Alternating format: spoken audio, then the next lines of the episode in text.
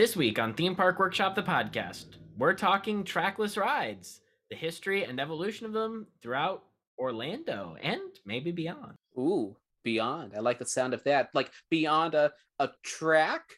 Well, I guess we'll find out here on Theme Park Workshop, the podcast.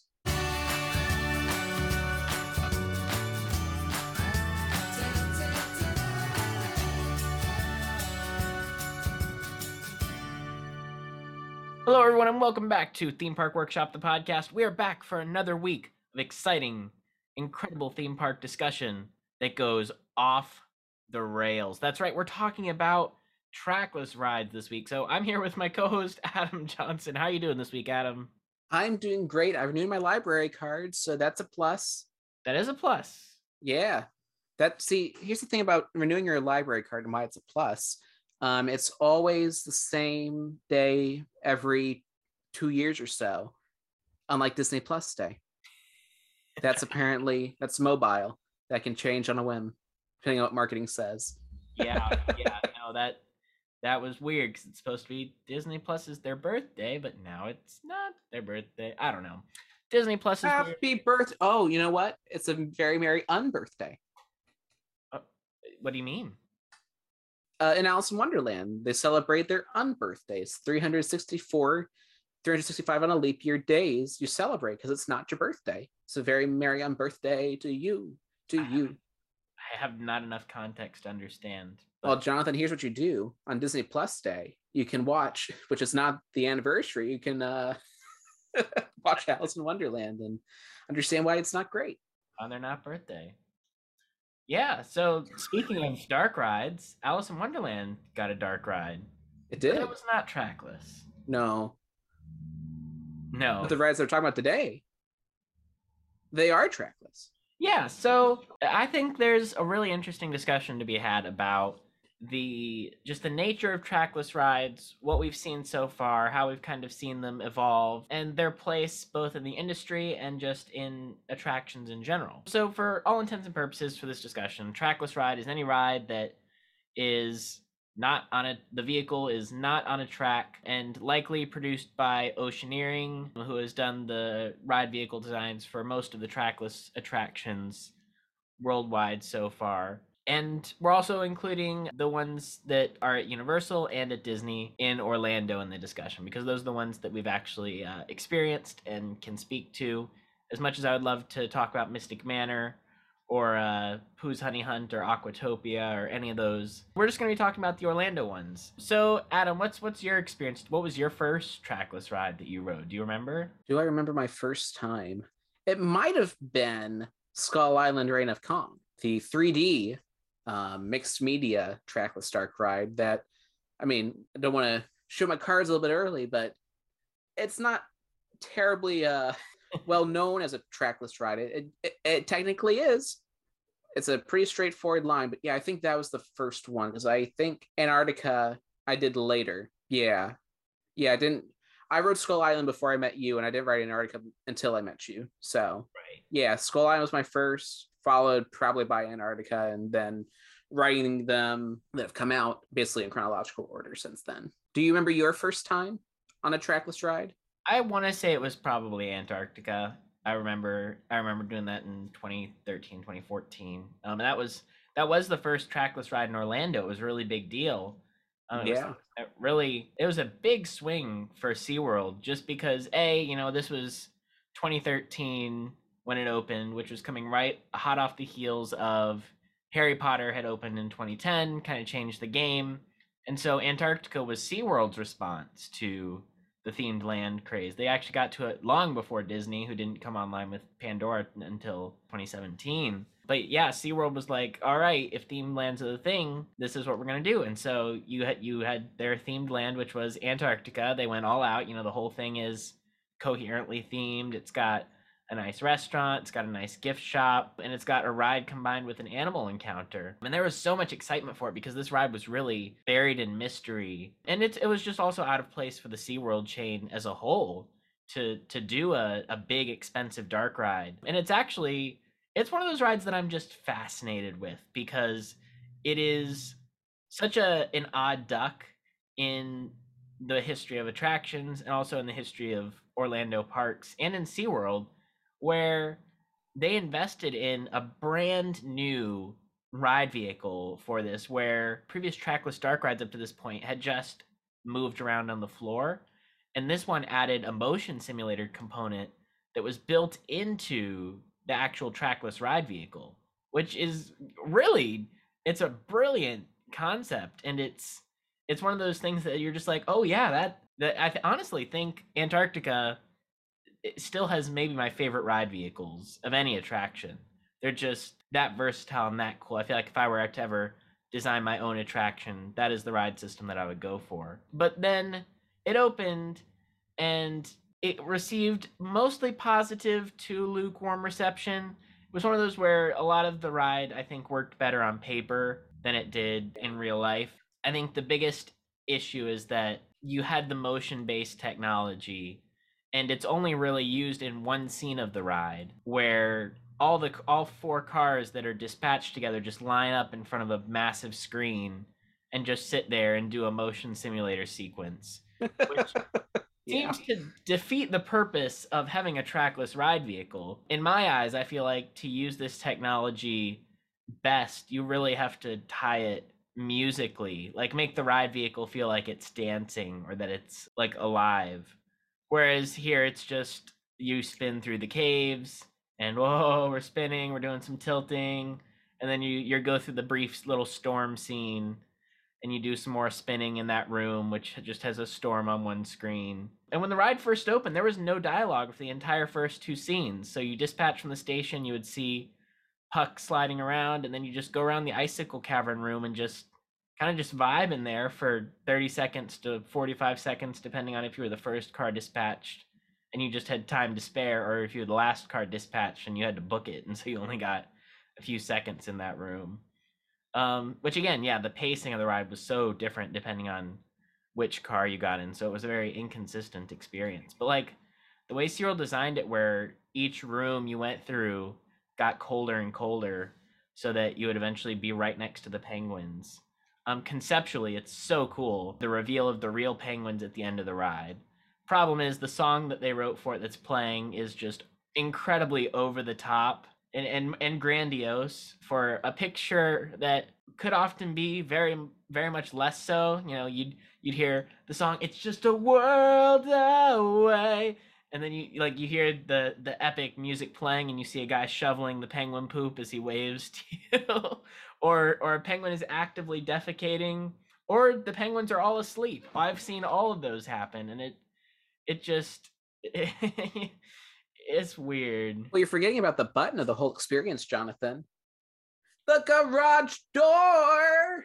Oh my goodness, the garage door transitions between the screens are so loud and so poorly hidden. It just like you just hear the garage door go Just a world away.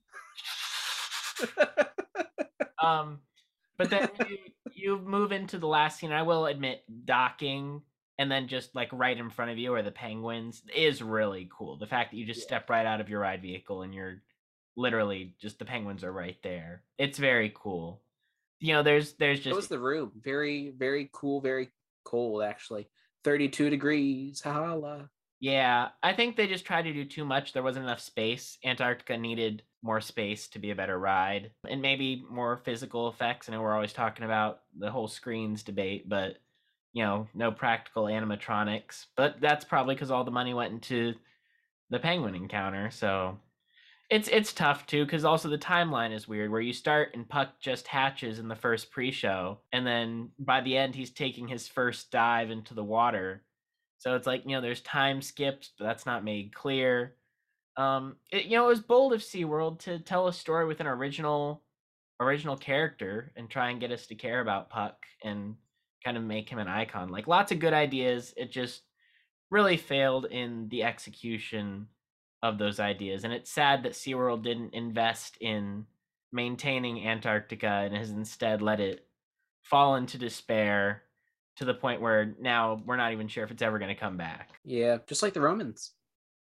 The Roman Empire. The Antarctican Empire of the Penguin. has fallen so far. Yeah. You could say um, it's iced over.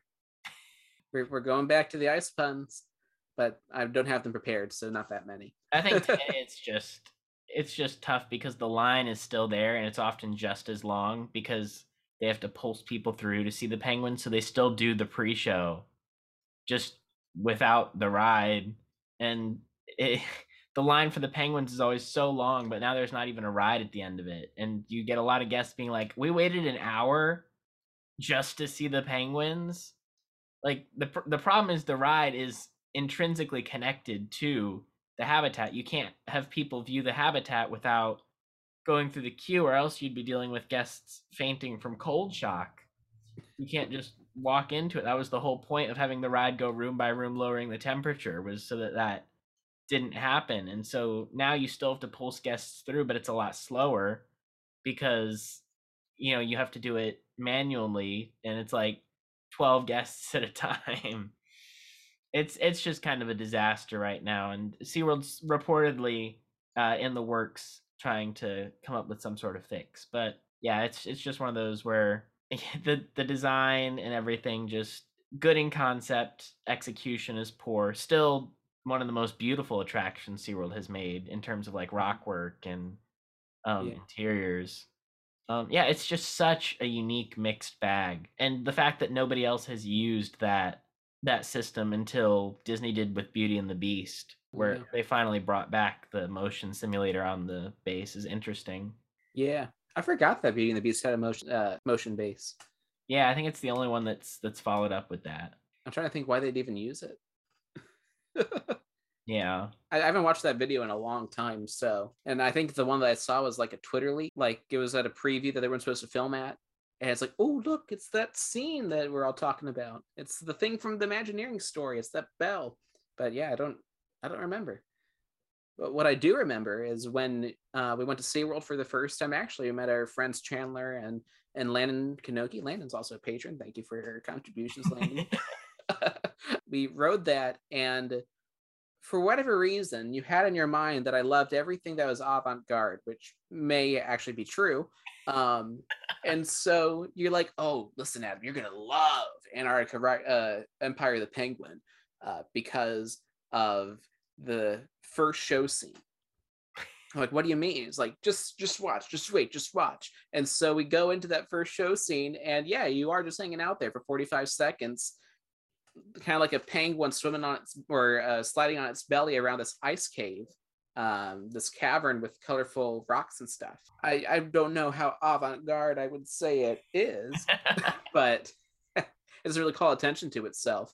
But it certainly is like an interesting thing these rides have in terms of pacing is there is that time to just kind of as you said dance around to have that sensation because you can't get that on any other ride really. I mean, Jimmy Neutron, Nicktoon Blast kind of did it where you use the ride vehicle to do the chicken dance. Yeah. Uh, man, I, did you ever do that?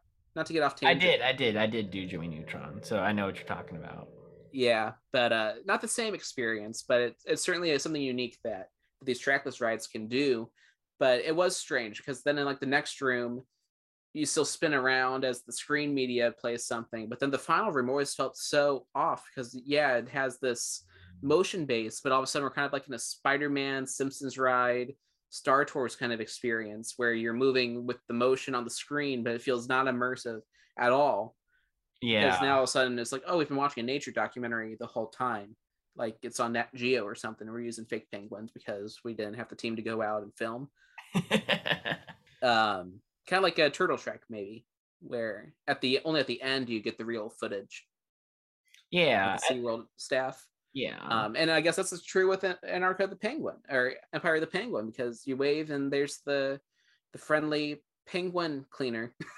I think there's also just kind of like this like what is our role in the story um, is very abstract. Kind of the the location and the staff members, you know, what's everybody's role is yeah. not particularly clear. I think you you summed it up really great with it really does feel like you're experiencing a documentary um because the characters they don't really acknowledge you're there, but Puck does in the little second pre-show. That's kind of like the Simpsons ride room. He says hi to you, but then yeah, by Simpsons ride room you mean a pre-show that's kind of sequestered off. in Yeah, and that little one where he like kind of greets you, but then like the rest of the ride is very much third person, especially like you know when Puck jumps into the water and we follow him underwater, and like like we have this third person point of view, but but then the ride has narration throughout. Uh, it didn't when it first opened, but now the whole ride has kind of like a very nature doc type narrator. So it, it's just it's just a unique uh unique experience. Yeah, it certainly was never bad. It was it's it was easy to clown on, certainly, but it was never like a bad ride. It just it felt like things could have been different and like the immersivity of it. And I don't even mean immersivity like oh the sets are not all built and the the the screen media was not as AAA as it could have been. No, I just mean like in term as you're saying in terms of your role of the story here. At one point we are the penguin, and then another point are we Puck or are we just like watching Puck? And it's kind of like we were talking about the Epcot, like its dark rides are built around like they're like essays, the video, well, essays, not video essays. That's a very Gen Z Zoomer kind of thing to say. No, but the um yeah, at Epcot, the different movies and like Living with the Land and Journey into Imagination, they're all there to make a point as an essay does. And SeaWorld's kind of the same with Antarctica, especially because a lot of what SeaWorld and Busch do is to teach you through these experiences that are also very thrilling or are very entertaining. You know, SheiKra, what's it feel like to be a Shikra bird? Well, kind of similar to how the roller coaster functions. Antarctica, let's, you know, kind of go face to face with a penguin or what's a penguin's journey through life like. So not only do you get to meet the penguins, encounter the penguins, but you can like follow a penguin. But the way they did it, as you said, is just kind of it, it was because it might be closed it is closed. It was it was unclear, but for the times where you were kind of in tune with what it was going for, it was pretty fun. And I mean, you know, even if not, it was still a fun thing to do. It just it was uneven. Yeah. Um, not something that we would always wait an hour for, certainly, but it was different from anything SeaWorld had. Just as like trackless rides are unique for any park, really. It just depends on how they actually utilize it as to whether that's kind of the thrill or the interest or or the gimmick, as we'll talk about later on. yeah. Uh, but Antarctica, I think, was really the only pure trackless dark ride experience up until probably Rise, Rise of the Resistance. Yeah, it's it's very true. Um, so the next one we should talk about is Ratatouille, just because that one opened. I want to say 2014 in in Paris. Yeah, yeah, Wow. that sounds right. Uh, but it's now here, you know, in in 2021. I wrote I wrote it recently. Adam and I wrote it recently, and I think it was it was fine. I think it definitely does integration of practical and digital effects much better than Antarctica. Especially, uh, I know we both talked about how the little wheel beside you when you're hiding underneath the cart that's like a practical effect, and it really does it it does replicate that feeling of you being a rat e- extraordinarily well. Especially at ground level. Like as we said, getting off, or as I said, getting off of it, I said I feel like the tagline for this ride should be "Look up," because most rides they don't really want you to look up because everything's exposed. Right. Unless it's like Pirates of the Caribbean where they really paint it, you know, very dark. Because Spider-Man, you look up, you probably see a projector. On Ratatouille, you look up and you're still looking at this giant IMAX screen because of how close you are to it, like Forbidden Journey close. It feels like. Right, yeah. It's yeah, and it's yeah, you you summed it up well. It's just look up. There's so much detail put into looking towards the ceiling. and it puts you at that rat POV that you- probably couldn't get this if you were on a Spider-Man continuing track. Yeah, I really do think that like trackless was definitely the way to go for this just because it does feel like there's parts where I think you split off and you're all like running and hiding in various corners and like having all the other cars around you feels like you're a group of rats scurrying. Um, Yeah. I def I definitely felt that and that was really cool because that's like okay, the ride vehicle is adding this is a feeling that I would not get if this was a tracked ride because it really feels like we're rats and we're all being chased, we're all scurrying, going different places and then coming back together. So that was really really cool. And you know, the media is really good. I I don't think they should have gone for such heavy swings as far as motion simulation just cuz it it doesn't have that Yeah. aspect. And I feel like that's a similar issue that Mickey and Minnie's Runaway Railway runs into with its Oh yeah, yeah, yeah. with its soul scene. Um, and that's that's where I feel like having the ability to do motion simulation like SeaWorld has would actually serve those rides well. Because I mean there's not there's not even really an illusion of motion just because you know those ride vehicles don't have that they're just like oh well you're gonna look like you're moving I'm gonna park it for a second. yeah exactly but yeah i think ratatouille is a is a very solid application of the technology for the effect of a group of rats scurrying and i also feel like it's not as intrusive looking at the screen like seeing the other cars next to you as antarctica was Yeah. um, I also feel like that's just because Antarctica's screen was framed with like an ice border, which Yeah. immediately took you out of it because it just felt like okay, we're not we're not really here. We're watching this on a a screen with a border, and then of course you look behind you and it's just the black wall with the garage doors. Whereas you definitely don't get that on Ratatouille. The next ride to come online would have been Skull Island Reign of Kong, Yeah. which is a, a very interesting one because it takes the approach of we have a, you go on a motion base you lock into a motion base and that's how it does its motion simulation but what makes skull island unique is that it's really only a trackless ride for for the sake of having well, not, it, it really has no reason to be a trackless ride let's be real Yeah, my my guess, my theory is the reason it's trackless is to give you the same sensation probably you get on the tram tour where you feel the bumps on the road. Right. More like because this was originally a tram tour uh, attraction, uh, King Kong 363D, to replace the old King Kong encounter, which you know inspired Kongfrontation. But you know that history. You're listening to the show. yeah Um, but Skull Island, you know, and it's it's cool to see the effect of the truck just kind of ambling along, and when you're actually on the ride, feel the truck ambling along. And Yeah. the single outdoor portion, it's an incredible weenie, and you look down, it's like, dude, there's no track. You see the tire marks, or whatever you call that, right which destroys the illusion of it being fresh a little bit because they make no effort. I mean, it'd probably be very expensive to try to maybe not paint it over, but like cover it up. And who Yeah. knows what kind of difficulties that would introduce. Uh, but still, I I don't know if you really get that on other motion-based attractions that aren't that do have a track. Like I don't know if like Spider-Man or Transform Transformers is probably the closest example in terms of like the kind of shakiness yeah it feels um maybe more controlled on Transformers than it would on Skull Island because Skull Island, while it has its path, it's really just kind of ambling along on it, whereas everything feels controlled on something like our um Spidey or Transformers.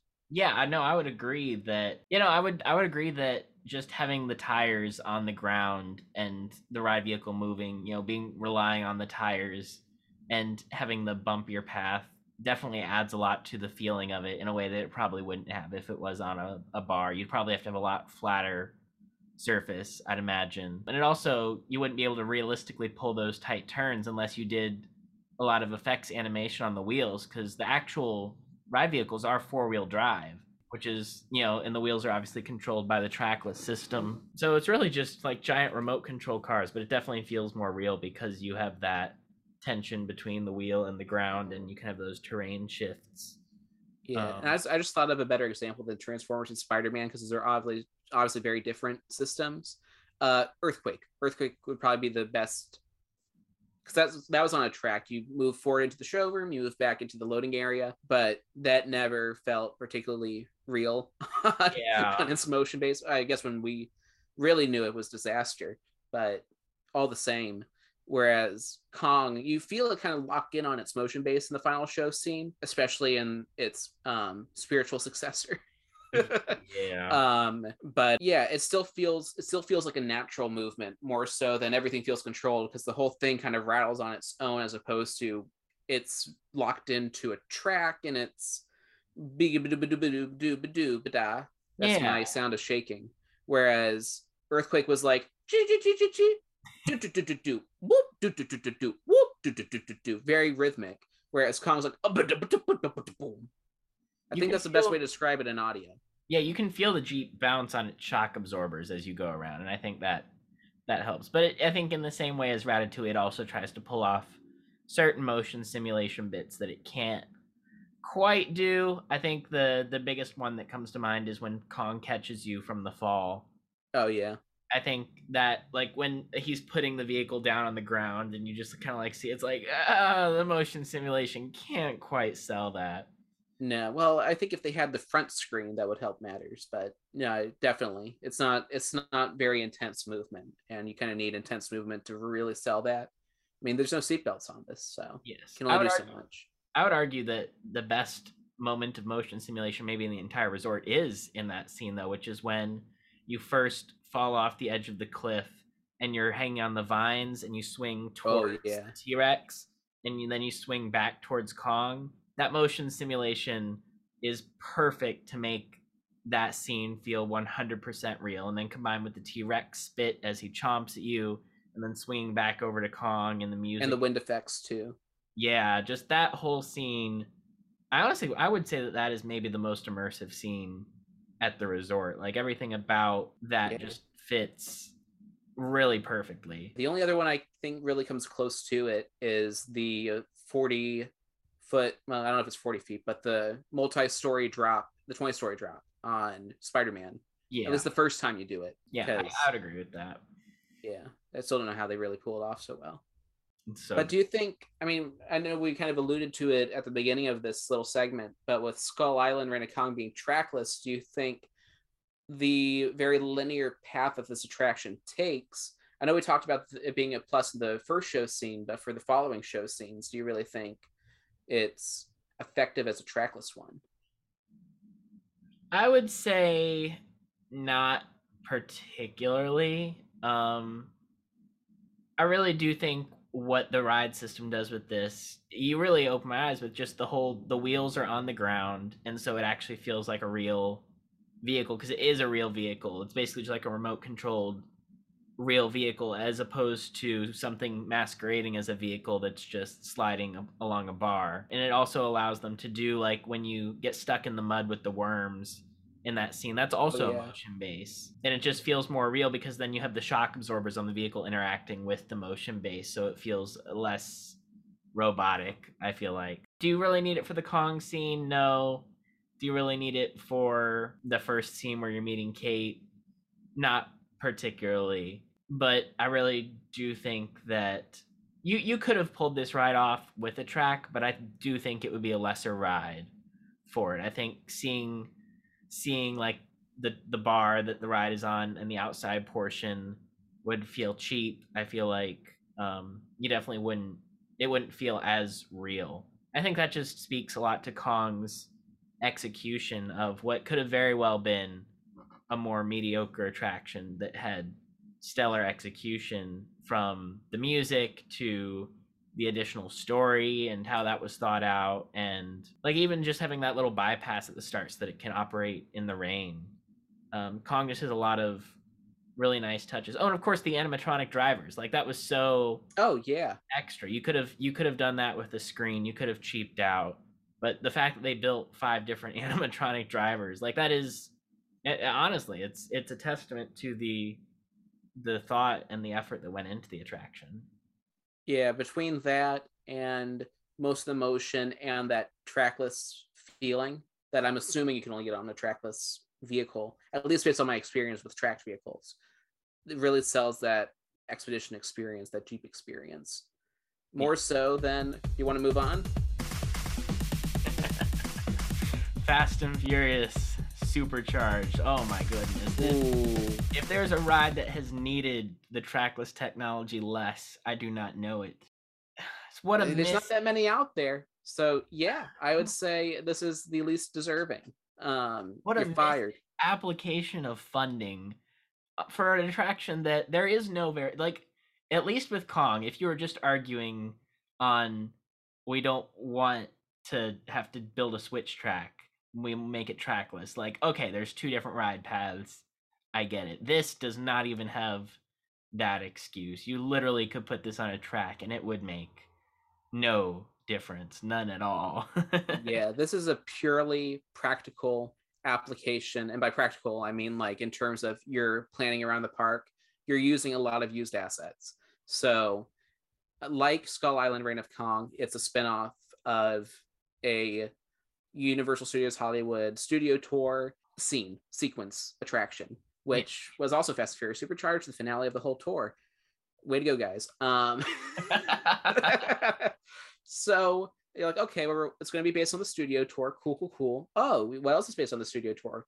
Uh, Skull Island Reign of Kong. We can just use the same trackless technology because it's the same spin. is the same thing that, that, spun off of. We can have that studio tour kind of replication without needing a driver, like a real life driver. But as in terms of a concept for guests, and, and you know, actually they they did get away with it too with Spider-Man and Transformers. You have Islands of Adventures application of the technology, and then you have Studios application of that technology. Right. So it's still kind of similar. There's precedent. There's a lot of precedent for Fast and Furious Supercharged to be the way that it is between the studio tour, between the parks uh, or the resort's philosophy as as far as the relationship between the two parks to give the same experience through unique attractions. Uh, but when you go in for a standalone Fast and Furious ride, this is not what you want. No. Yeah.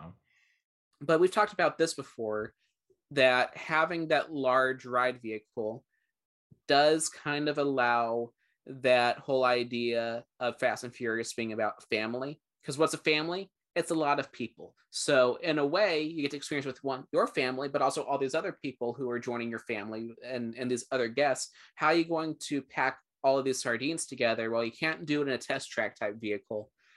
You really won't feel like it in a roller coaster because of how sequestered those seats could be. I mean, you don't really feel on Spider-Man. Spider-Man, Transformers, Fallon. Well, not Fallon, uh, but uh, Spider-Man, Transformers, Simpsons. Those really feel like just maybe your row. Depends on what kind of conversation you have with people next to you. With how tightly packed Kong and Fast and Furious are, you need, you know, you you definitely like feel like you're with 48 people or something like that. However many people fit on that car. So from a story perspective, I kind of get it. I kind of get it. You really feel like a family, or at least, but you have the shared trauma of experiencing this ride when you're experiencing it with 47 friends. So I can I can understand that. But in terms of the experience itself, the thrill itself, if you can call it that, it is it it actively hurts enjoyment of the ride because was it it's to get from one showroom to the next. You try so hard to sell this thing of traveling a long distance through a dark tunnel by having the wall map technology. Yeah. It's like, oh, you can only really do that with a trackless ride to sell it. Okay, maybe, but but did we have? Does that actually like actively help anything, or is that to distract us from the fact that we're watching another video of The Rock? another, it's disguising another pre-show, but it is it is the that is to be fair that is the best effect in the ride oh yeah for sure for sure for sure but i mean maybe it isn't uh, mario kart using that same kind of idea it is for i think yeah. the rainbow road scene which is oh man it's i can't wait for us to get mario kart here that's gonna be so cool to see yeah to go on a tangent are you gonna go to hollywood to see it open or are you gonna wait till it comes here I'm not sure. It'll really depend on I think where I'm at financially at the time, and yeah. uh, I honestly I, I, think if if tourism opens in Japan, I'd rather go to to theirs first before California. Just I feel like even cost wise, it's not going to be that much more to do Japan than it would be to do California at this point. Maybe. Um, but just for like a day or two in Japan, do their whole Super Nintendo, see the the Yoshi attraction and the I don't know when their Donkey Kong attraction is opening, but yeah, I don't know. It would be cool to, and then they have their whole Jurassic Park section with the flying dinosaur coaster and true. Um, Hollywood Dream. It would just be cool. They have a lot of unique takes on, uh, they and they still have Jaws. So oh yeah, I forgot. Hope you uh, have your old script with you so you can follow along. Unless you're yeah. gonna download Duolingo and learn Japanese, I might do that. Whereas uh, Hollywood, it's like, what do they have in Hollywood? They got Secret Life of Pets and yeah. Jurassic World: The Ride. I think I'd rather do Japan. oh, they have Waterworld too. That's right. Oh yeah, Waterworld, Waterworld. Waterworld. But I think Japan has Waterworld too. So. Yeah, but what Hollywood has apparently learned, based on some headlines I've seen, is that they're realizing Supercharge is not the best way to go about a Fast and Furious attraction, and so the rumor is that they might be building a roller coaster based on Fast and Furious. Yeah. If Which, only Florida could learn. If anything, it'll come. Like I don't anticipate Fast and Furious Supercharge making it into the 2030s. Um, oh no, that I, would be that would be really sad if it did. I, like, I, and it's so funny because people talk like, "Oh, Men in Black's going to be the next thing to go." I'm like, no, no, no. Men in Black is not anywhere close to being on the chopping block. We're going to see Fear Factor, Simpsons, and or uh, Fast and Furious Supercharged. I think all kick the bucket before Men in Black does. Yeah, the only way I see Men in Black leaving is if some intern really drops the like the intern that forgot to uh, submit solo a Star Wars story for best original music at the Oscars. yeah. Best Star Wars score not even nominated because of that. The only way I can imagine is if uh, they moved on to Universal Studios Florida and forgot to resubmit the application for the rights for the right to exist. Yeah. to use that IP. That's not going to happen, right?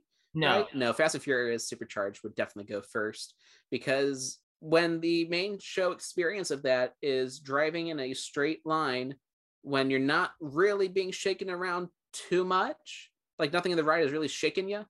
You're just being blasted. Most of the um, effects come from the fog and the unexplained water. Why is it trackless, Jonathan? Tell me. Tell me, please. I don't know. But I think if you're talking about chopping block, I think Kid Zone is probably oh true uh, up there as well, especially when you look at just what parts of the park haven't been changed. But moving as a proud owner of the ET book of the Green Planet, I must say, um, save ET. Save ET. it's not going anywhere. Spiel- Spielberg has his hand on it, uh, and it's it's source of too many great memes.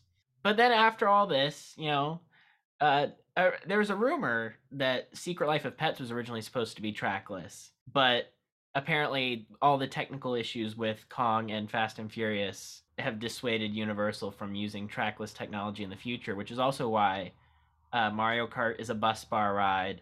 The Universal Monsters attractions, you know, just rumored to be an upgraded Forbidden Journey, and uh, I don't think Dragons or Potter have any trackless as well. Which you you know it would be you know, kind of a weird thing. It's like oh we're building a brand new state of the art park, but there's nothing trackless in it. It's kind of a surprising thing to be honest. But it really just they're not willing to to deal with the technical issues. Do you think that the trackless rides are worth the technical issues that they bring? Because I think we all know the issues Rise the Resistance has had.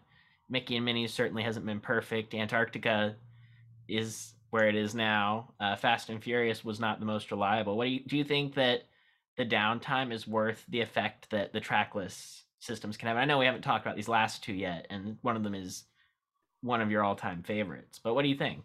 I think I think we're batting 50-50 here in the states when it comes to trackless meaning something. Like yeah. for Skull Island and Fast and Furious to be experiencing the issues that they do, and especially the load times that they do, I'm assuming due to the trackless technology. I could be wrong there. Um, Jonathan, you're you're more knowledgeable on that. To me, is that downtime because of the ride vehicle? Uh, I think so. Yeah. Eh, it's not totally worth it because you don't. I mean, we talked about you kind of feel it on Kong, but Kong could have just as well been, as you say, a bus bar attraction. Yeah. Antarctica, I think was I think Antarctica was probably worth it because it was unique for SeaWorld. It helped differentiate them in some way. It unfortunately didn't take off, I think, the way they wanted it to. Yeah. Um, as far as wait times go and attendance, the coasters have definitely been helping them out more in that regard. But again, it was also the only kids ride you really had there besides Wild Arctic and uh, Sesame Street. So it was just wrong place, wrong time. I think for Antarctica. Yeah. I think though for the Disney attractions, Ratatouille didn't need to be trackless. I don't think. I mean, it has some perks to it, but uh, Hollywood Studios trackless rides, I think, kind of needed to be trackless to yeah. have the experiences that they do. If we're counting internationally, I don't know every single trackless dark ride there is in existence, but just based on videos, it definitely feels like Mystic Manor or looks like Mystic Manor kind of is the lodestar for trackless and how you really do split off a lot and you have unique ride experiences. I think that's really the potential for a trackless ride is to have unique experiences every ride and in a way that feels more natural maybe than say Star Tours you have a random assignment of like three or four scenes or Skull Island Reign of Kong. Oh boy, I hope I don't get Becky this time. I hope I get Kalana or, or Jinx. Yeah, that's, that's, I'm putting my brother on that one. He he's gotten Becky too many times. Enjoy the ride. um, when it's used to its its max, you really feel like you're seeing something another car's not, and you're having a different experience of that that ride, whether it is the timing or whether it is actually purposeful. Uh, like Hotel Transylvania over in Dubai, I think. Yeah. I don't think it needed to be trackless if I remember that one right, because it's a lot of downtime that you kind of get away with by having like, oh well, it's kind of a it's kind of dancing around or it's not connected to anything, so you can kind of just hang out. Well, that that doesn't exactly work. Whereas like Mickey and Minnie, when you have your quote hangout scene with the the waterfall Yeah. effect, that's to hide a transition in the previous room and to kind of tie into it, so that, that one room can serve two purposes Right. um, but you're still being stimulated. Whereas when used poorly, you're just kind of sitting around for a little while. But oh, but it's trackless, woo! yeah. So at least in the states, though, half and half. There's definitely room for improvement, and I hope the parks are looking to it because every time I've been on a trackless ride, I'm like, man, I love the dancing feeling. I love the gliding feeling. Yeah. You don't have you don't if the ride shuts down, like if they have to do an e-stop, you don't feel like the brakes grinding to a halt. I remember getting stuck on Spider-Man and we end up stuck in a diagonal position as you just hear like the brakes just grinding on that 20 year old rail or something. It's like Yeah. "Ah!" I don't I've not been stuck on a trackless ride, but I, I I'm assuming it's not as violent Yeah. It's not. Um, because it feels so smooth. Uh, you bring up an interesting point about kind of Star Tours and the randomization aspect that the trackless rides that we've seen really haven't leaned into the randomization or the uniqueness that each ride can bring. Like there's no uh, when you have it when you have a trackless ride and like the groups of vehicles, like you could theoretically send each of the four ride vehicles that are off together into a different scene before like like say the waterfall scene in Mickey and Minnie's that could have been a different scene for each car which would might have encouraged rerides but that's not really something that I don't think any of the attractions have taken advantage of the ability to provide unique or, or different scenes per ride vehicle that trackless offers which is an, an interesting point Yeah, I think Mickey and Minnie and Rise of the Resistance have their their ways of doing that. Um, with Mickey and Minnie, you might see the beginning of a scene that another car might not, and if you're at the back car, you get to see how a scene ends. Whereas everyone else is like, "Oh, that's cool. Well, just keep on going my way." And there's like nice little buttons there. In Yeah. Rise of the Resistance, you've got, "Oh, I'm going to face uh, a probe droid," or "I'm not going to face a probe droid. I'm going to face an AT-AT. I'm going to face a blaster." right Definitely trade-offs there, but they're unique. That is that is that is fair. Especially I think yeah, the Rise of the Resistance, the facing off with the Walker versus the Stormtrooper is a very notable difference. But yeah, so next of course we have uh Rise of the Resistance, which, you know, hailed as one of the greatest dark rides of our time. It's my favorite at Hollywood Studios. And I know It's you, definitely the most uh, techn- technolo- technologically ambitious, technically ambitious one yeah. ever. Um, it deserves every praise it gets.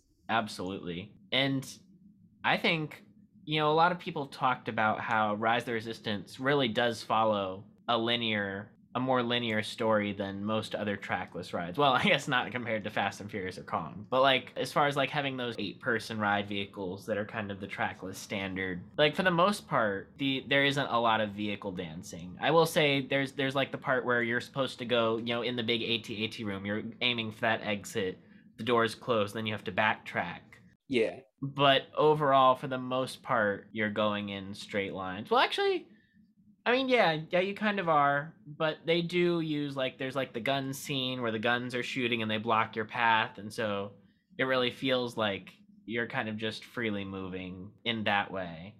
I would say though that Rise of the Resistance one it maxes out the potential, and two, uh, potential of this kind of ride, and two, it makes it even more immersive Yes. than any other Star Wars ride could be. Yeah. I don't just mean that like, oh, on Star Tours, we're looking at screens, doo doo. No, I, I mean like, if you're going to feel immersed in Star Wars, it's in the way Rise of the Resistance does because it's harder to see the holes in the technology. So with Rise and maybe let's start with maxing the potential out. There's like what three different ride systems going on here. right. You got your normal dark ride, trackless dark ride tech. You've got drop tower tech, and you've got motion based tech in, in the drop tower. You can only have that versatility in this way unless you're actively moving to a new ride vehicle, the way you do on that Pacific Rim ride that is open um, over the over the. I think it's in Japan, something like that, or Singapore. like but you actually you have to get up do a walkthrough and then sit down yeah. um actually if you if you count the whole walkthrough portion that is the the queue and stuff i mean that's an attraction all in itself but it's kind of different but the having the trackless allows you to hide the holes and like resetting the other vehicles, the next group's vehicles, because yeah. it's part of the story. It's like, oh, those are actually the bad vehicles, those are the bad droids guiding those vehicles. So I guess now we're kind of getting into the immersivity, but that's because of the max potential. You're right. it does it does use its opportunities provided by the trackless ride technology for the story, um, which is really really cool. Yeah. So how else are you going to be able to experience an escape pod moment, which is like one of the pivotal moments of Star Wars movie? It's how Luke's story started because the droids pop up on the escape pod. Let's give guests that experience. All right, drop tower. Um, but you also don't need to feel like you're flying. I mean, you can do that Millennium Falcon, but I mean, this is the Star Wars ride. Let's do flying. And so in that same drop tower shaft, your vehicle is able to move. I right think the only thing that could have put it over the edge is if, as you said, your main ride vehicle has that Antarctica kind of right. Thing which it doesn't, but you almost don't care because there's plenty of well enough trade-offs. Oh yeah, I think I think yeah, what you're saying is if if they had gone with the SeaWorld ride tech, I think it would have been a harder sell just as an escape vehicle just because yeah. of the little kind of gap that you need to have for that motion base. like the Antarctica ride vehicles are substantially larger than the Rise vehicles. Um, so I feel like you wouldn't have been able to do as as quick of navigation and also as fast. I feel like the Antarctica ride vehicles are also slower because they have more. They're a lot heavier than the Rise vehicles. Yeah. So I think that was fine. And then just doing the motion simulator section for the the drop works. I mean, and that's a strategy that Universal has used as well on uh, Gringotts. Is you know it's coaster, but then there's two sections of the ride where they wanted motion simulation, and so they you know have the motion simulation track that allows them to do that and then it moves on. And as part of the trackless technology you get to have like the droid be a character through your ride vehicle. Like that part where you're in the elevator shaft and kylo starts cutting through your your ceiling the droid reacts. And it also works as like um, showmanship because you back up because the droid's scared at kylo ren about to annihilate everyone in that room. But also as a you know, in terms of stagecraft, you this is like, hey, look, effect. You're like, whoa, effect. And then you get into the next room, your mind is blown because there's these trackless uh, vehicles, which are actually props, prop cannons, blowing off into the screen on our side. Yeah. And you get to do that, you know, shuffle dance. Yeah. Which, if you had like multiple tracks going on there, that's a liability waiting to happen. Yeah. Probably. It's very true. So the last ride on our list, uh, and the most recent trackless ride in Orlando, if you don't count Ratatouille, is Mickey and Minnie's Runaway Railway, and this is your favorite. So I'll go ahead and let you intro this one. Yeah, it is. As as like diehard theme park fans and itching for every little bit of information that we can get before an attraction opens. And for me, that even counts to POVs. Like I'm so used to watching POVs before I go to experience a new attraction that I've already spoiled it for myself. So when I go, I'm like, oh, recognizing all this stuff. So I didn't have this particular experience. For me, it was just fun and cool. But when my brother and his girlfriend went on this uh, ride, oh, I want to say probably in January, last January, something like that. He told he told his girlfriend, "Don't worry, it's like the great movie ride. You're just literally in a slow moving car because that's how it looks at first. It looks like a great movie ride car." And then as part of the ride, you know, ride story, Mickey, oh no, the track switch. And the track switch happens, everything goes crazy because your vehicle has literally fallen apart from itself.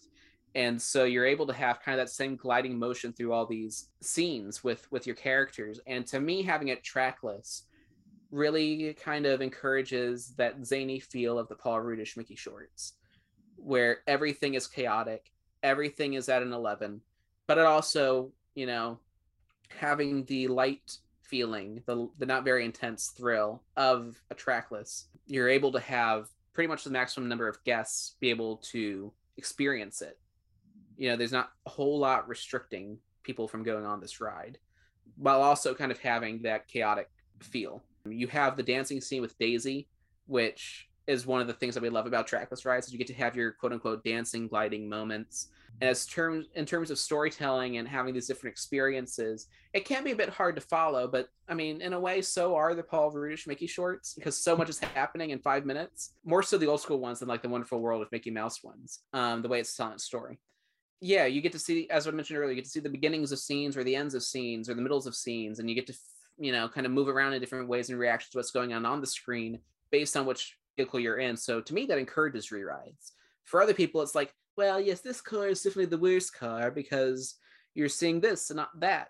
But I mean, we also people are are judging seats on Velocicoaster because apparently that's got a different experience in every single seat.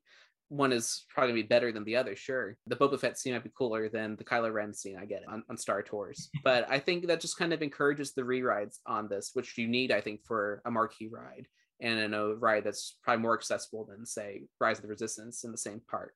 I I yeah, I love this ride. I love it for what it does for the characters. I love it for just how fun and exciting it is. And that's that's both in like what the vehicle does and what the media does. The giant room-sized screens or projection technology. I actually don't know which one it is. Either way, though, it's it's pretty cool. Yeah. But um, I mean, as far as like using a trackless system, Jonathan, like do you kind of feel that chaos? Do you kind of feel the zany, or to you could this have been any old ride? I think there's scenes in the ride that use it.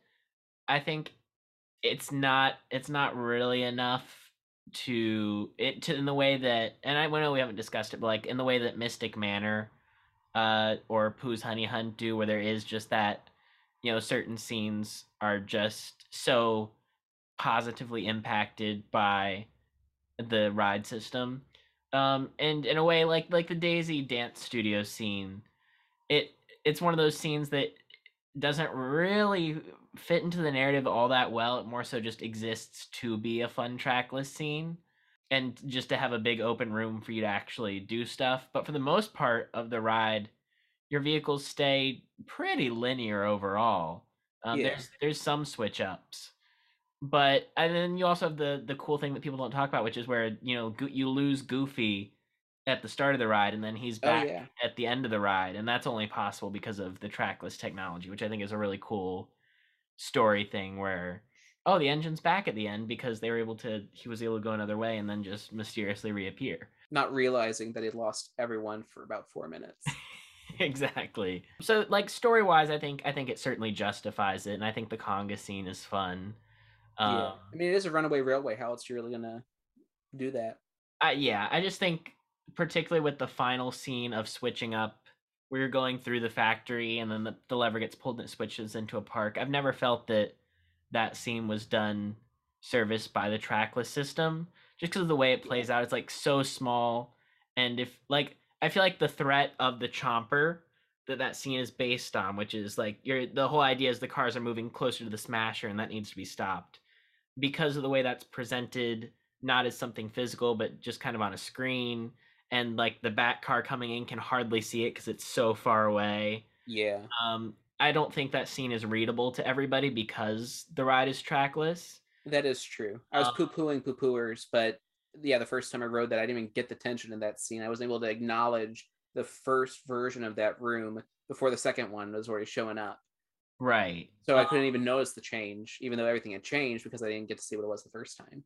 Yeah. And so I think there are certainly aspects of it that are served well by the trackless system, but I I don't think it's the best execution of that system. I think it's very fun, it's exciting. It just doesn't go that extra mile to really make to really build a ride around trackless technology. Yeah. Which have have you seen the ride video for Mystic Manor? Do you oh, know oh, yeah, how yeah. how that ride ends? Where like the, the cars are kind of throughout the Mystic Manor. Like they'll do different things. Like one of them will go close to like an arrow and it'll shoot the arrow while another one's over doing something else. And there's like enough stuff for the cars to do. But when it all comes together at the end for that last scene, the whole idea is that the music box has gone out of control and the whole room is falling apart. Uh, and you're all swirling around the monkey statue in the middle as it's like this this storm of magic. And the combination of the vehicle with the visuals and what's happening on the screens and the practical effects with it like with the screen actually or the wall literally popping out Right, yeah, the reveal the screen. And another screen underneath, and then of course going moving from that into a replication of the first room where you have fiber optics creating all the magic, and then when the music box finally gets closed and the lights come up and you're all in the kind of the same position. I just feel like Mickey and Minnie's Runaway Railways finale just isn't the same as No. that. Well, Uh, there's even the tornado scene, in Mickey and Minnie's Runaway Railway, where you just kind of go past the tornado. I think I don't think you really spin around. no, You're assaulted with wind. Hold on to your hats, folks, because you're going to lose it in that scene if you're not careful. But you don't really spin around it. You don't. Your vehicle doesn't go around the way it does the monkey uh, statue or the monkey itself right. in, in Mystic Manor. It's it's really just like a, oh okay cool oh the wind you know yeah. yeah, I mean, as we've said before, like every attraction here could have done more to meet that lodestar. I mean, maybe right. I'll give Rise a pass just because it does so much else that it doesn't need the circle around scene Yeah. because it's doing literally everything else that you could do. Antarctica has the circle around in the ice cavern, kind of, It does. but it's not the same awe-inspiring. It's not a climax. It's not a. Its climax kind of is a dud because of the screen Right. and the laughable over dramaticness of that number reveal an opening garage door and a sleeping penguin. Yeah, we still have a lot more to experience with trackless rides, but where we have come so far definitely excites me. Um, and I hope I hope we get well, actually I take that back. I was gonna say I hope we get more trackless than Omni movers, but I think because that's what Disney used to do. They used to do an Omni mover for a lot of things. You go to Fantasyland and you're experiencing an Omni mover or something close to it Yeah. um, everywhere you go, except for Small World or Seven Dwarfs. Um, if everything was a trackless ride experience, it would get old fast. Same way 3D screens got old fast at Universal.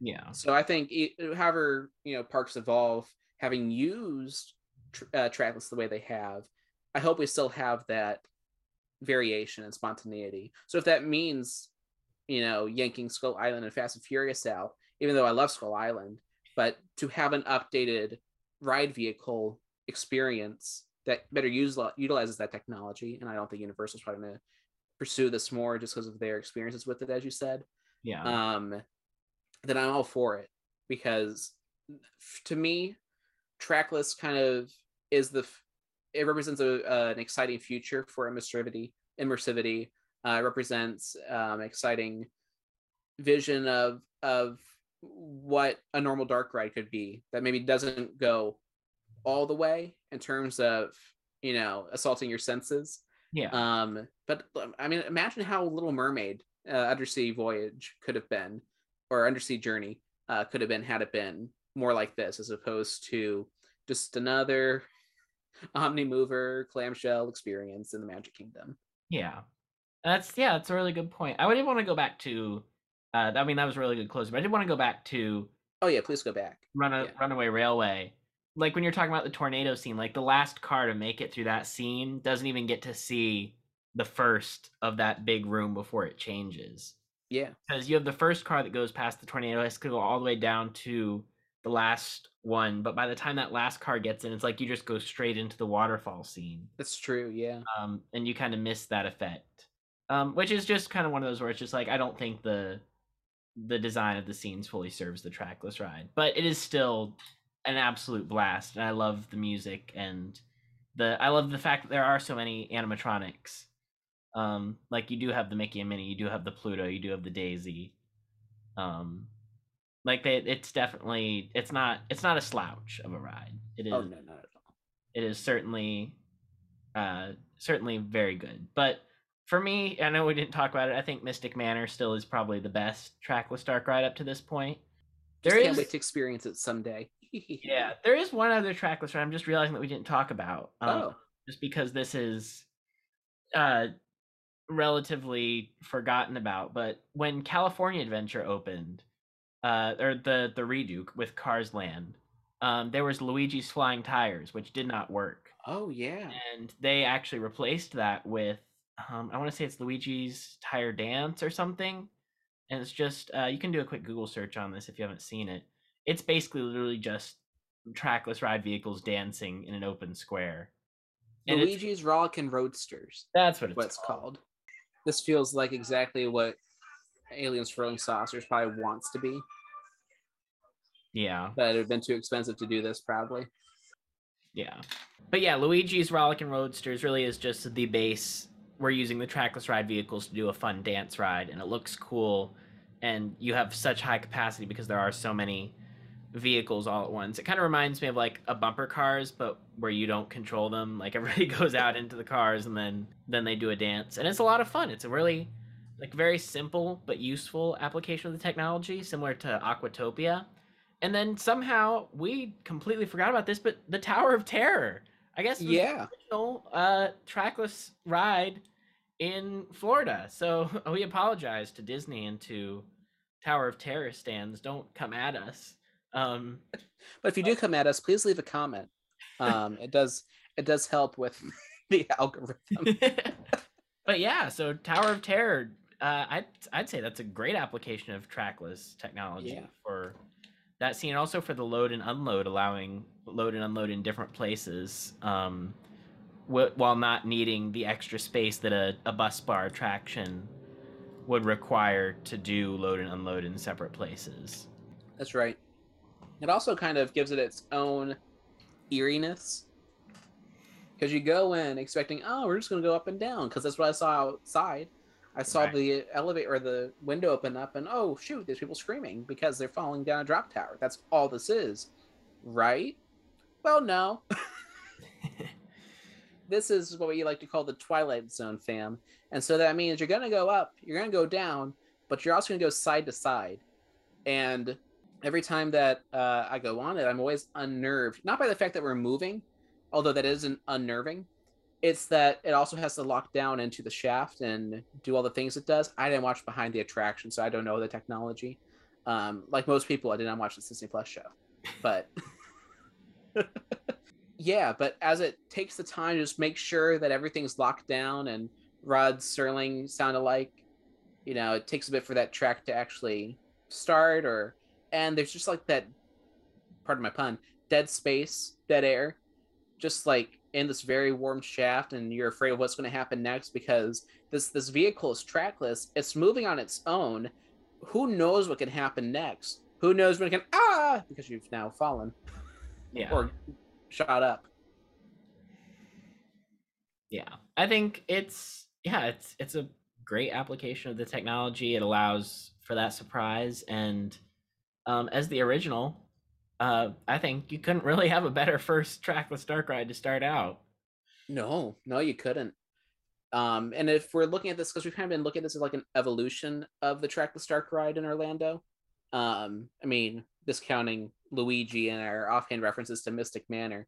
But whereas Luigi took an aspect that people love about the trackless ride, which is the dancing, Tower of Terror was really the groundwork for where this could go next on Rise of the Resistance. What, 20 years later? I think, yeah, around 20 years later. It opened in Yeah. 19. Tower Terror, I think, was 99. So, yeah, 20 years later, not only do you get the we move around and just to get to in a drop shaft and, and fall for a little bit, Rise of the Resistance would then go on and make just the most immersive, practical dark ride ever, while also having a motion base at the end of a freaking drop tower Yeah, where it's not connected to a at least your car isn't connected to that wire necessarily.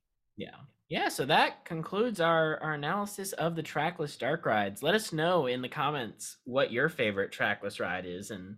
How, how would you like to see the trackless technology used in the future? Do you want to go for more of the uh, narrative ones, or do you want it to kind of be used as like a, a trick, kind of like Tower of Terror, or um, do you think that like there should just all dark rides should be trackless? Trackless track dark rides are are part of the past that no longer need to exist. Um, Or did Walt Disney perfect this technology in what 1959 with the Omnimover? And this is all all just meaningless. yeah, Let us know. exactly. so yeah, be sure to like and rate the show, and we will see you for a very, very special episode of Theme Park Workshop, the podcast. And all I have to say now, penguins. Penguins. This episode has been produced and edited by Adam Johnson and has been co created and co hosted by Jonathan Edward. Special thanks to our patron Landon Kanoki. If you want to follow us on Twitter, follow us at Workshop TP.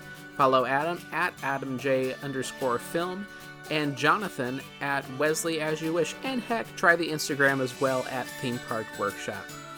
Stay tuned for a very special season two finale. Well, it might be out right now. Thank you for listening, and we'll see you next time.